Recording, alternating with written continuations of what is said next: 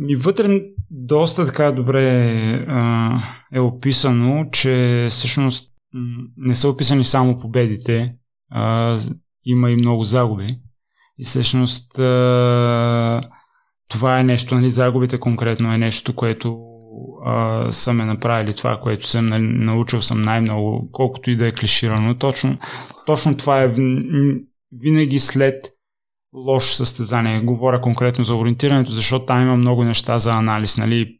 Бягането, ако щеш дори едно бягане, гладко бягане, да речем на 10 000 метра, там е доста предсказуемо, ако се чувстваш добре в деня на, на бягането, какъв ще е резултат. Нали, ти няма как да се наскочиш твърде много. Да, може да се изненадаш себе си, да бягаш 10-20 секунди по-бързо от предвиденото, нали, и да, и да е супер резултат, но долу-горе може да предположиш какво време очакваш да, да речем в, в ориентирането, а, може да си в а, най-добрата си форма на живота и да направиш, постигнеш най-лошия резултат, нали, както в случая при мен така беше 2011 на световното първенство а, във Франция. Тогава бях готов за топ 6, всъщност станах, не си спомням, нали, много-много назад. Това няма значение кой съм станал.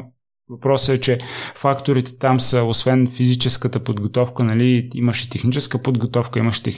имаш тактическа, имаш психологическа, така че нещата за анализиране, кое се е прецакало след състезание са много, нали, и съответно винаги съм а, работил много след това, за да ги преодолявам тия тия проблеми, да, не, да се старая да не допускам същите грешки на следващите състезания. М- така че тази ми силна смея да нарека страна да анализирам грешките и да се уча от тях, ориентирането много ми е помогнало. И всъщност, да, човек наистина не научава твърде много от победите си, но грешките точно ни учат на колко е по-хубаво да сме нали, победители.